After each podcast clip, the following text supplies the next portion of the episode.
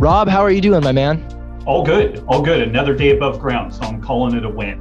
My grandfather used to say the same thing. My dad says the same thing to this very day. It beats the alternative, right?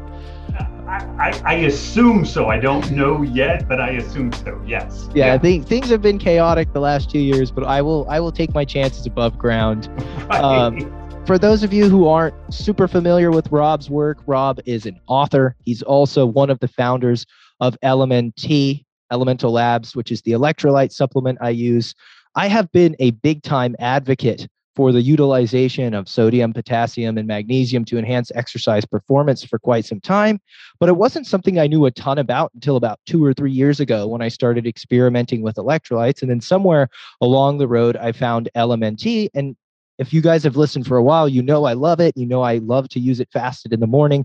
But there's a lot of benefits for you know understanding how these different minerals interact with our physiology for your health for your performance and for your longevity. So rob was the perfect person to bring on and talk to about this topic in particular because he's an expert in biochemistry but specifically in electrolytes. So rob i guess my first question for you is what got you into physiology chemistry biology and then how did you stumble into this kind of I want to say it's it's semi untapped, which is how electrolytes can enhance our wellness. Because we we're all familiar with Gatorade and Pedialyte, but many of those beverages contain a ton of sugar, and that's usually where people's understanding of this stuff stops. Yeah, yeah. Uh, so I mean, the long arc, and I just turned fifty two weeks ago, so my story keeps getting longer and more meandering, and and all happy belated. I'll try to be. Thank you, thank you. Um, I have always been interested in human health and performance. Both my parents, unfortunately, were pretty ill mm. as I was growing up. Both of them smoked. My dad mm. drank. My mom had a, a host of autoimmune related issues, and so I've always been interested in in uh, living better. You know, I remember having a conversation with my mom and saying, "Hey, wouldn't it be great to live to be 100?" And she was kind of like horror stricken. She's like, "No, it'd be horrible. You'd be like."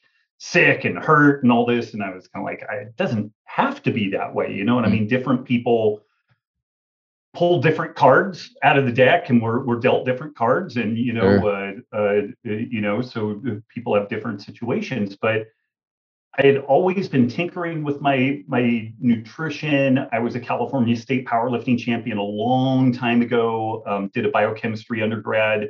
Was looking at either medical school or a PhD track, and um, around that time, I got really sick. I developed ulcerative colitis so bad that I nearly died from it. And wow. it, it's an inflammatory bowel disease. At the time, I was eating a, a, a high carb, low fat vegan diet, which okay. I think wow. works great for some people. And for me, it was like exactly the opposite of what I should have been doing. Like, sure. and I had a bunch of other issues, stress and low vitamin D and and a, a bunch of other things. But in figuring out what I needed to do to heal my gut and autoimmune issues, which ended up being a, a, low carb diet. And that's the way that I've eaten for the last 23, going on 24 years. And that worked great for my gut issues. It worked great for like my cognition. Like I, I just have mm-hmm. really consistent mental focus. But I, I co founded the first and fourth CrossFit affiliate gyms in the world. And so the physical activity that I usually do is kind of higher intensity, which sucks on low carb. Yeah, it does. And um, and I do Brazilian Jiu Jitsu. I have my brown belt now, and and uh, Jiu Jitsu is also tough on mm-hmm. on low carb, unless your electrolytes are on point. I mm-hmm. discovered, and so it was. And again, like I have a degree in biochemistry. I've written on this stuff. I'm I'm pretty well steeped on the the biochemistry and the metabolism but somewhere along the line, I didn't understand the really dramatically increased need for electrolytes for athletes in general, sure. and then low carb athletes in particular. And I was I kind of stalked these two guys, Tyler Cartwright and Luis Villasenor. They're the founders of a, a program called Keto Ketogains, and they just they're so smart and they work with lots and lots of people, literally thousands of people and these kind of lower carb uh, body composition changes, but they had people doing jujitsu, they had mm-hmm. people doing CrossFit type stuff. I was like, how the hell are you managing these people? You know, and when I really dug in and, and looked at what they were doing, they made sure that people were getting at least five grams of sodium per day and appropriate potassium and magnesium. Um, sometimes it was double or triple that on the sodium, mm-hmm. depending on the the person. And when I fixed that, it it was just like a light switch was flipped. Like I, I that that that low gear that is needed for grinding in like wrestling and mm-hmm. MMA and and all that. I had it again, and it was kind of remarkable. And then I noticed that some other problems like sleep related issues and my heart rate variability score improved and like all this stuff just started falling into place and this was really where we had the idea for starting LMNT this is um, tyler and luis are co-founders in LMNT with me but this was like five six years ago i guess and then we when tyler and luis are smarter than i am and they knew the importance of this stuff i was kind of johnny come lately in, mm-hmm. in the whole story but i have a pretty good audience. I have pretty good reach. And so what we did is put together a a free downloadable guide for people to make their own electrolyte mix. And we called it Keto Aid. And it was okay. like this much sodium, this much potassium from no salt, some magnesium citrate, lemon juice, stevia, water, shake it up, drink it. And in like six months, we had a half million downloads of this thing. Wow. It was crazy, you know, really popular, really helped a lot of people. Uh, and then the main feedback that we had was this is this is really cool. Like electrolytes are critically important. I didn't realize how important they were.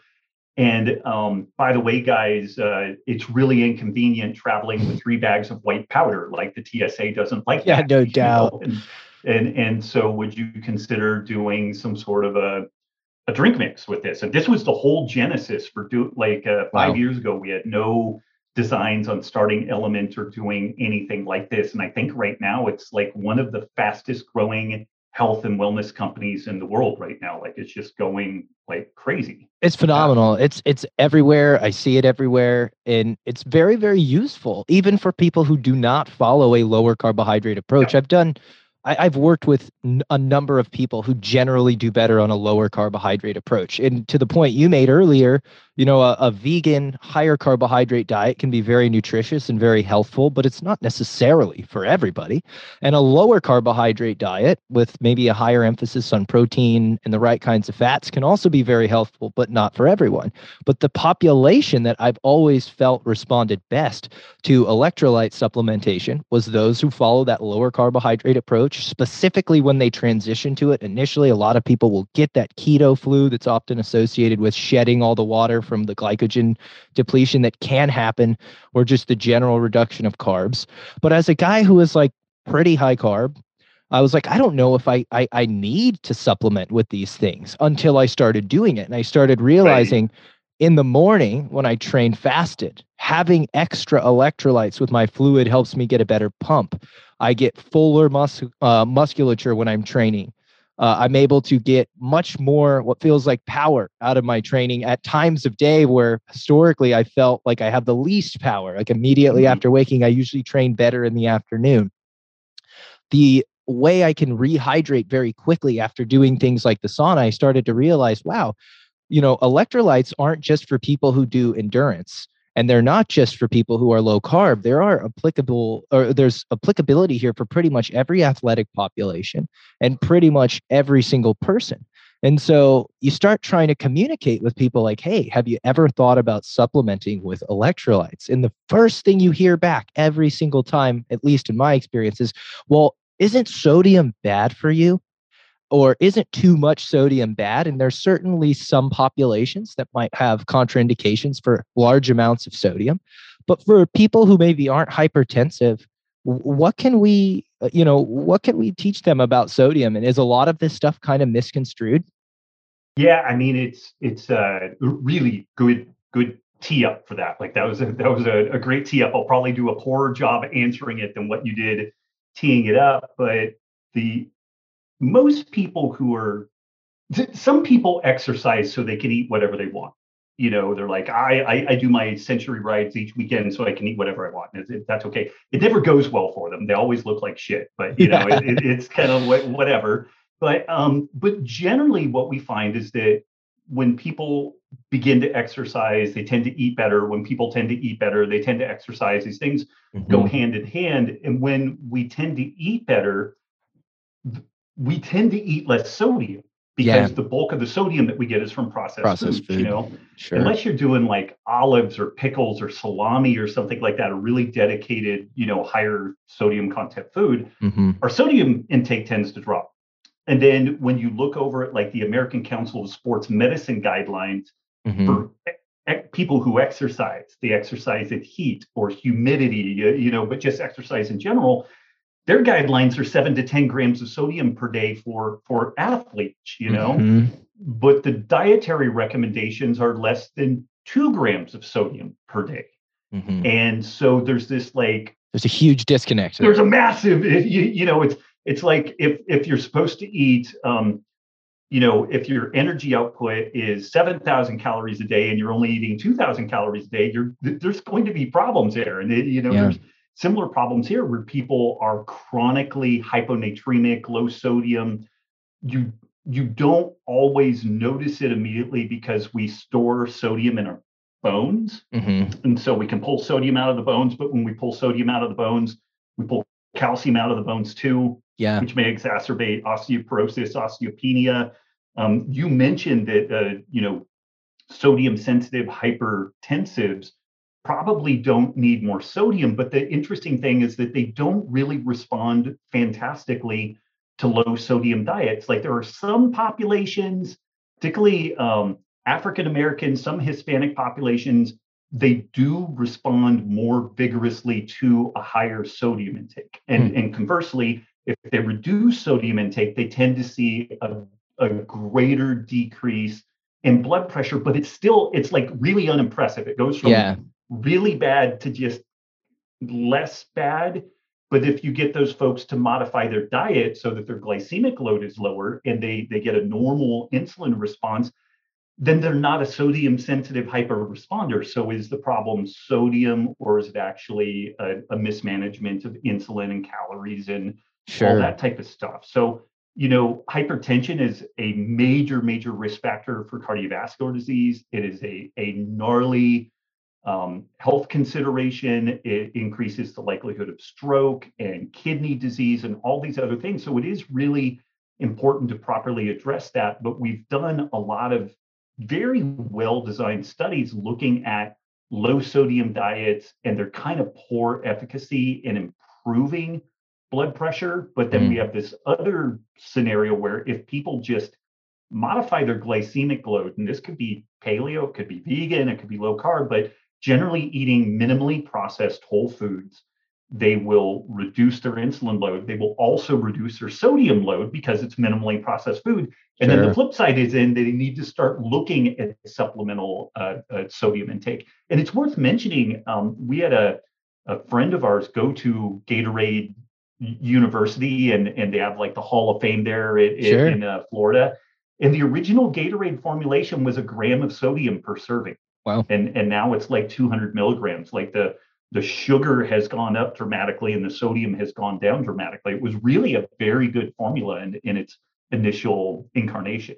Yeah, which was what made it so popular was, you know, you had, hey, this clearly works. You know, I remember very, very well an advertisement that Gatorade ran when I was young that was chopped up and edited to look like it was filmed in the 70s and 80s when I think a lot of this research was being done and right. it was about the evolution of Gatorade and you know it started at the University of Florida that's why it's called Gatorade and you know they showed all these guys in the old football helmets using it and and then they flash forward to Usain Bolt and all of the new Gatorade athletes and they showed kind of how the product has changed you're right. The formula has changed too to basically what is now like a tasty soft drink beverage. It doesn't really contain right. enough sodium to even qualify as a good sports drink anymore.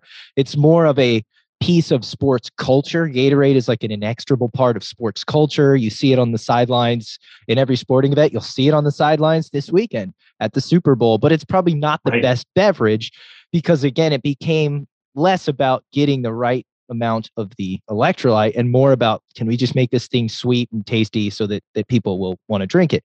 And the, the sodium recommendations for athletes remind me a lot uh, versus general population remind me a lot of like the protein recommendations for athletes versus general population. So to your point, you know, if you're inactive, metabolically unwell, you're not taking a particularly good care of your health, you might not need five plus grams of sodium a day. It could right. be, you know, it could have potentially deleterious effects, maybe.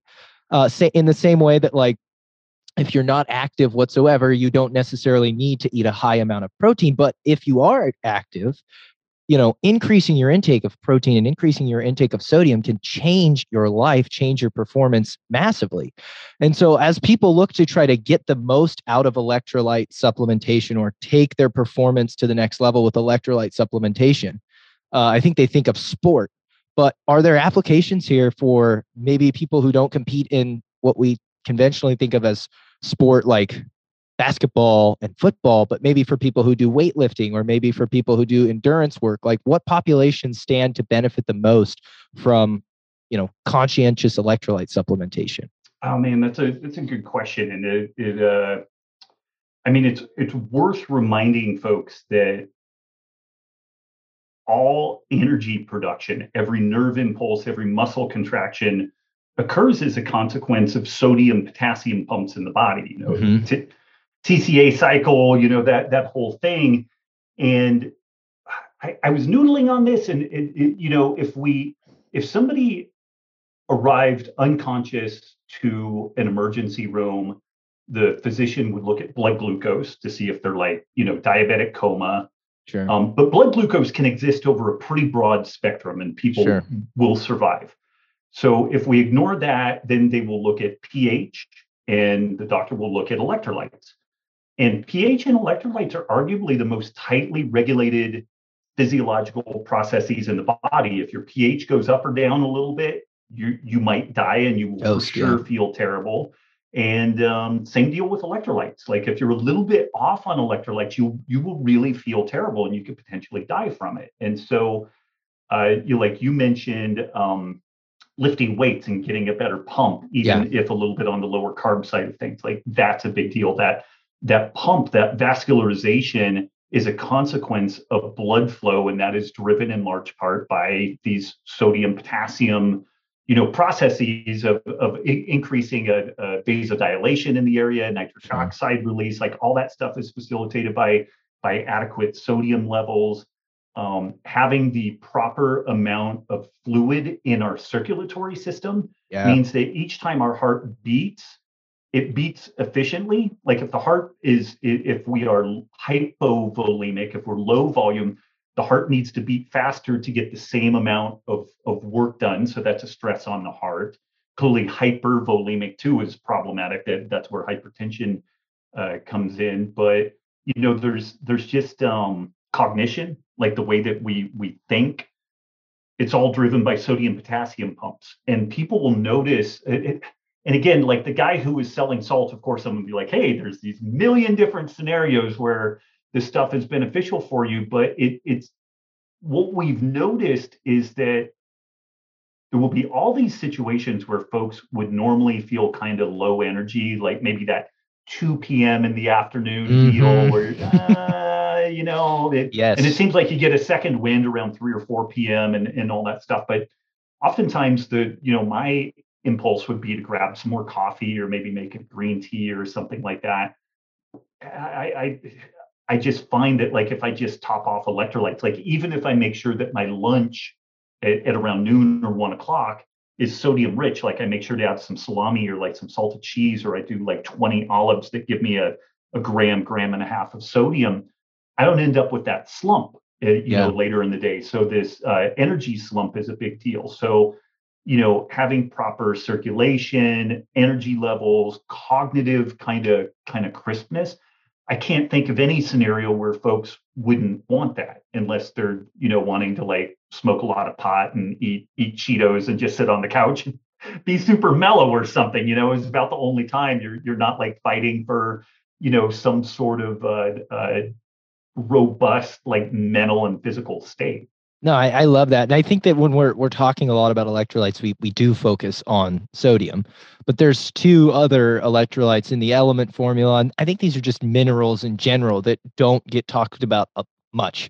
Uh, magnesium more so than potassium. When people think of potassium, they think of like bananas, and that's really where it stops. Like I think I think potassium, yeah, that's in bananas. Okay, but they don't really understand what potassium does, and I know magnesium does not everything, but it's involved in so many different biological processes. We'll get to that in a second. But how do potassium and magnesium, starting with potassium, complement sodium? Why are these three often included in electrolyte beverages? Sodium on its own is, like you said, it is in a lot of these hyper processed foods. So sometimes you get enough from your diet, but potassium and magnesium are often things that people are deficient in. Why are those so important? You know the I, I, will actually tackle the magnesium first because it, it's kind please, of easier. Please, it, it um it's involved with ATP production, so this fundamental um, energy, energy currency it, of the body. Know, yeah, it uh, it's part of the the um, enzymatic process for turning ATP over. It, it regulates inflammatory markers, immune function, insulin sensitivity. It's just like on and on and on it's critical in the functioning of, of vitamin D. Like it mm-hmm. enhances the efficacy of vitamin D if you have, and we usually think about vitamin D and calcium, but if you have inadequate magnesium, then the vitamin D doesn't even do what it's supposed to do appropriately. Uh, mm-hmm.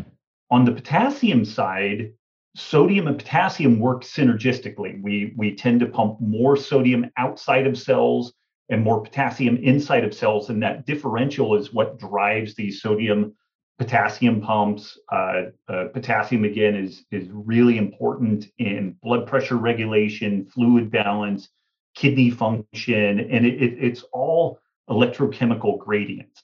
It, it um, the body uses these positively charged metal ions in the form of sodium and potassium to be able to move fluids around the body, conduct electrical impulses. And so if we look at our our our being as like an electrochemical battery that is sure. mainly driven by sodium and potassium and with magnesium being a really important orchestrator within that, all that this is why this stuff is so important you know yeah. i mean it, it's uh trying to think of a good analogy but you know if if uh, if we have a battery like a lithium ion battery that runs our computer or our cell phone and we have sure. something wrong with that it's just not going to function. Like the, mm-hmm. the fundamental you know energy architecture isn't going to be there and so it's it's not going to be able to to make it function. Yeah i remember when in rewinding all the way back to high school biology like learning about the sodium potassium pump and my teacher being like well if this thing's off you just die you just die. Right. If this thing right. doesn't work, like nothing in your body works, your heart won't work. So much of what we do as an organism is contingent on maintaining the balance of sodium and potassium. And then to the point you made, magnesium is used in so many different biological processes, whether it's with vitamin D or the many different ways it's used as a cofactor. It, it's used everywhere. And you gave some really good recommendations nutritionally to increase your sodium, whether it's cured meat like a salami, a couple of olives, some salted cheese, uh, adding salt even to your food. We can talk about what kind of salts. I'm kind of a proponent that it doesn't so much matter. Some people in our space are like, dude, no, it's got to be like from the beard of a seaman you know, who's been at sea for 25 years, only in the purest of waters. You know, it, it really depends. But where can we get potassium in our diet? And where can we get magnesium in our diet? For those who are interested, I guess, first and foremost, in getting these things from whole foods. And then we'll talk a little bit more, I think, about supplemental electrolytes and how to maximize performance with timing these things when when you take your electrolytes when i take mine etc so whole food sources of potassium and magnesium Hey guys, just wanted to take a quick second to say thanks so much for listening to the podcast. And if you're finding value, it would mean the world to me if you would share it on your social media. Simply screenshot whatever platform you're listening to and share the episode to your Instagram story or share it to Facebook. But be sure to tag me so I can say thanks and we can chat it up about what you liked and how I can continue to improve. Thanks so much for supporting the podcast and enjoy the rest of the episode. you really hit on it. That that is where we get a, our potassium, magnesium. Like any whole, minimally processed food, typically has a lot of potassium. Magnesium tends to be found a bit more in um, green vegetables because mm-hmm. it's the chlorophyll co- component of green vegetables. Although nuts and seeds have a fair amount of potassium, seafood, meat. Um, I've I love grilling meat, but one of the things that makes me sad about grilling meat is you drip all the the juice out of yeah. there. And so like this is a, part of the reason why I, will kind of opt for more of a pan seared steak or even pork chop or something. Yeah. Because then I will take those drippings and then cook vegetables in it because I'm nice. keeping all it. that is a, a bunch of potassium and magnesium in, the, in there at, at the end of the day. Um, totally. This is part of the reason why um, folks in westernized societies tend to be consuming inadequate amounts of potassium and magnesium because they eat a, a highly processed diet. I, I want to sure. say there was a, a, study recently that suggested that um, 78% of the American diet would be considered uh, uh, super processed, like yeah, like hyper palatable, super processed, something like that, like crazy. So um, the bulk of the potassium and magnesium has been removed from these foods, and interestingly, they get fortified with sodium because it it enhances the the flavor. But this is where any move towards a minimally processed whole food oriented diet will will typically really increase the potassium and magnesium in the yeah. in the diet. And oftentimes create the the need for some you know supplemental sodium. It's interesting looking at, at more uh, traditional like mediterranean diets uh, okinawan japanese diets there's a lot of fermented food there's a mm-hmm. lot of mm-hmm. salted food that is peripheral to these minimally processed like whole grains seafood fruits vegetables root shoots tubers so very rich in magnesium and potassium with the baseline of the diet and then usually used as a food pre- preservative the, the sodium is, is typically used in that way but it's also interesting that it's very complementary to these to these diets and, and very highly priced food yeah, it makes a ton of sense. I was talking to a, a friend of mine yesterday and, and we were discussing a little bit about sodium. And he was like, Man, you know, I've heard a lot about how my sodium intake should be lower because some of this conventional wisdom around sodium being bad. Because one of the things that we've seen, especially in the last couple years, is it's really hard to nail messaging when it comes to large scale health information of any kind. It's really hard to to provide nuance. We all struggle with it. It's something that I think you do really well. Having followed your work for quite some time, it's actually something I feel like you get better at. Like I, I just the way that you've discussed a few things today with so much nuance, like it's a skill. It takes a lot of humility, but it really also takes a lot of subject matter expertise to be like, this is what we know to be mostly true. These are some of the instances where you know hey we might have to make some modifications. But he was like one serving of processed foods has like my whole day's worth of sodium in it. So if i eat a diet that's generally whole foods and generally nutritious yes i might get more sodium and potassium or magnesium and potassium. But to your point if an athlete who eats very few processed foods you know needs five seven ten grams of sodium they're going to probably have to use a supplement or they're going to have to probably be very mindful about using salt in their diet to get there. So, are there types of salt that you think are more beneficial? I know in the like bodybuilding world, pink Himalayan salt is like people crack it in their pre-workout, which I don't think there's anything wrong with pink Himalayan salt. But are are salts created equal or are there like truly is there a tier list of how these salts get broken down i'm really good at pissing people off at me and and uh, i'm in very much the same camp that you are i i just it could be milked by you know the tears of llamas and collected in a basin in the you know 22,000 feet elevation in the Himalayas and everything. And I, I, I the, the, thing that you need is sodium. And people will talk about all these other trace minerals. minerals. Yeah, some of those trace minerals are are lead and arsenic and cadmium and stuff like that. They're not necessarily good for you. Yeah. So it, it's um, I think that that's the wrong place to look for trace minerals. Like really good seafood is a great place to look for trace sure. minerals. Gosh, I know? mean, one it, oyster can give you like all the trace minerals you need for the whole day.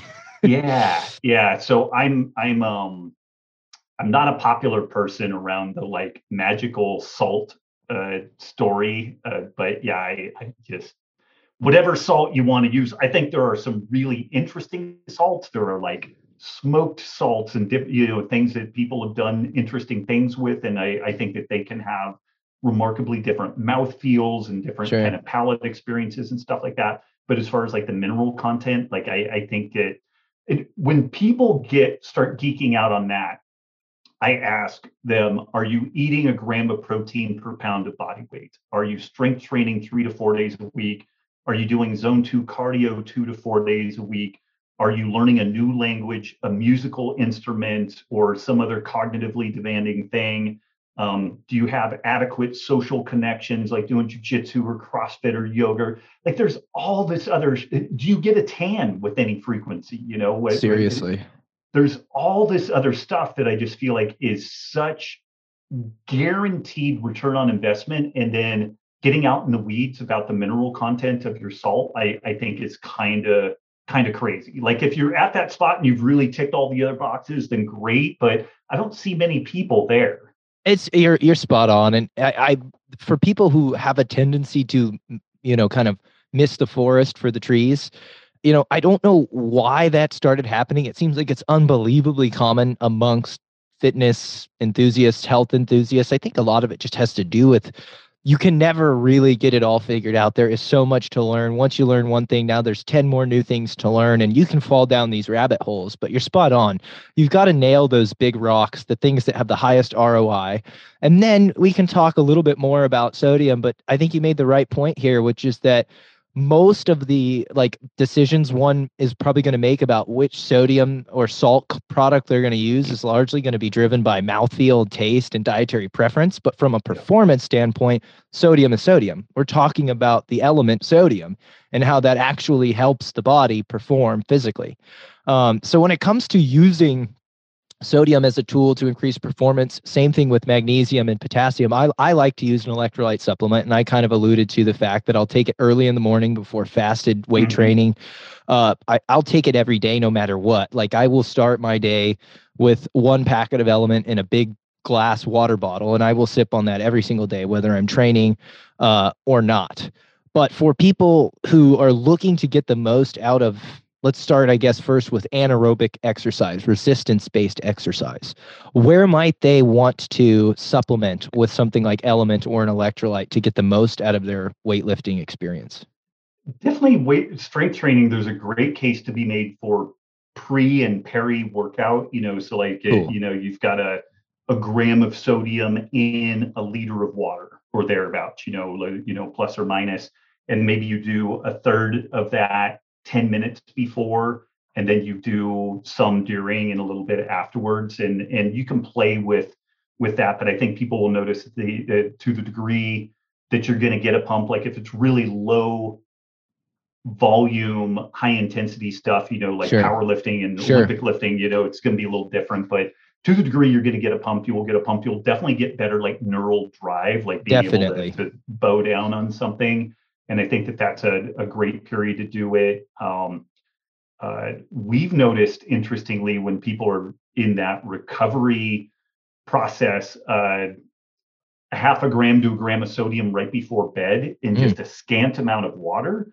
Um, it suppresses antidiuretic hormone wow. and and kind of downregulates some some uh, cortisol signaling. We've seen people experience really markedly improved heart rate variability scores mm.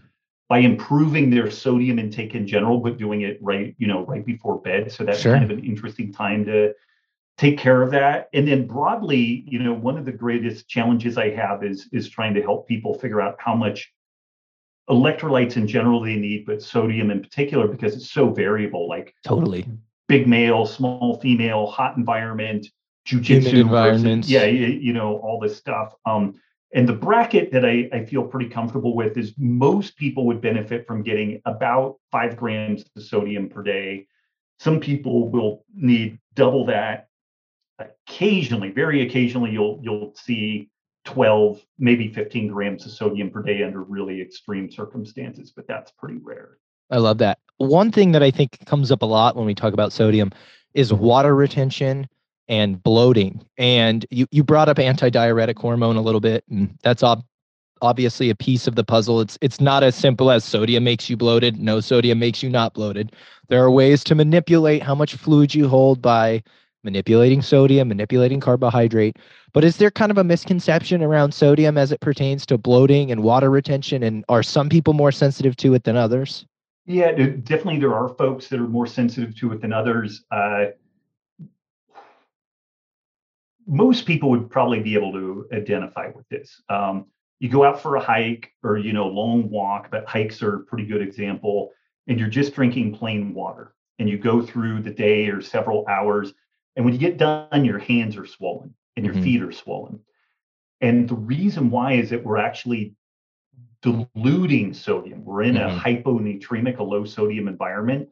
And that excess of potassium will actually cause cerebral edema, like swelling wow. in the brain, uh, you know, swelling of the hands and feet. And what would normalize that is actually getting some sodium in the mix.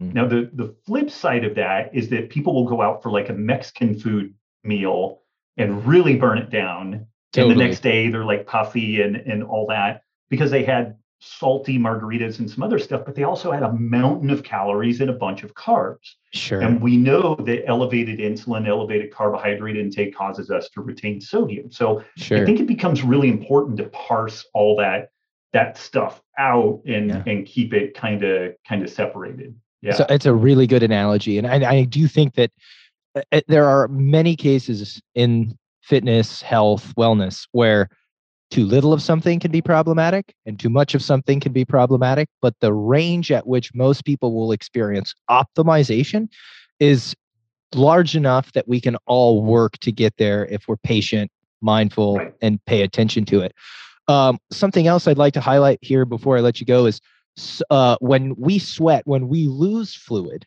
hmm. uh, it's often recommended that we replace not just the fluid that we lose due to sweat, but also some of these electrolytes. So something that has become exceptionally popular of late.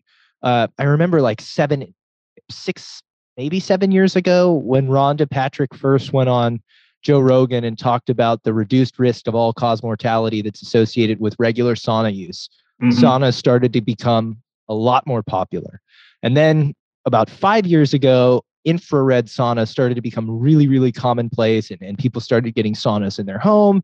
And now we've got people like Andrew Huberman who are, you know, also sharing some of the evidence-based you know benefits of regular sauna use and, th- and this has become something now that is so popular i sometimes have to wait in line to use the sauna at my local gym which for a decade right. was the fucking most empty spot in the right. entire place and so a lot of people who follow me know I like the sauna and they know that I will sip on electrolytes in the sauna. When your sweat rate gets really high, or you lose a lot of fluid, or you're doing something like sauna, should you always have electrolytes? Should you just use sodium? Do we lose just sodium? Do we lose a little bit of magnesium and potassium? What's happening in those environments? And is that a situation where supplemental electrolytes is a necessity? Yeah, it, so we lose almost exclusively sodium. There's okay. a little bit. It's like a hundred to one sodium to to uh, magnesium, potassium. So it, it's not a bad idea. Like if you throw down some electrolytes to to have some potassium and magnesium with it. But mm-hmm. if you just had to focus on one thing, sodium is definitely the thing to focus on. We've had the good fortune of working with like some NHL uh, uh, and, and uh, Major League Baseball, NFL teams, and some of these larger male athletes, males sweat a little bit differently than females do. Mm-hmm. Females, it tends to be a smaller, more ubiquitous sweat pores, and they get more efficient kind of kind of thermal effects, uh, cooling effects.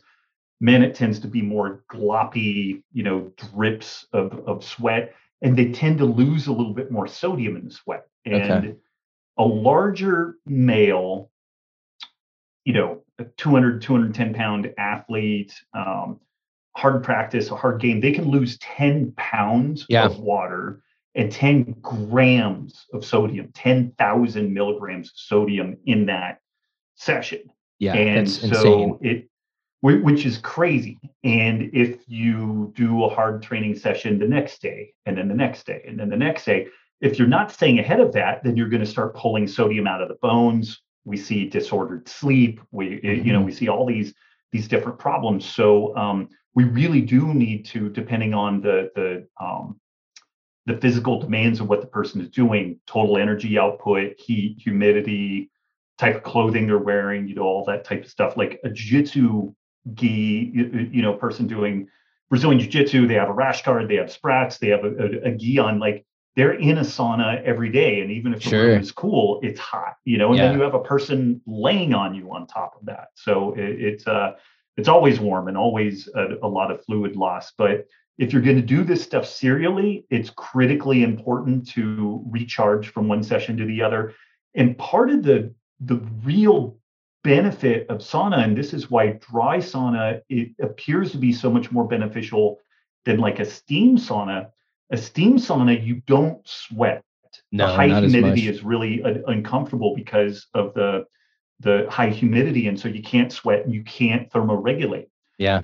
So you just get hot and then you're you're overwhelmed and you're done. So much of what the benefit appears to be in in like infrared and traditional dry sauna is the elevated heart rate that comes about from you know trying to thermoregulate and and cool your body basically so like a low dose of cardio it is it's absolutely a low dose of cardio and to get the most out of that you want adequate fluid volume mm-hmm. so it, you you would like to stay in that fight as long as you could so you could sip on a, a an isotonic electrolyte solution and where normally you might need to tap out at like 20 minutes maybe you get 25 maybe you get 30 you get even more of the heat shock proteins you get more of that uh, uh, left ventricular hyperloading of the, the fluid upon the return which seems to be beneficial for cardiac health and, and you know vascular health and whatnot so you know there's a mental toughness element inherent in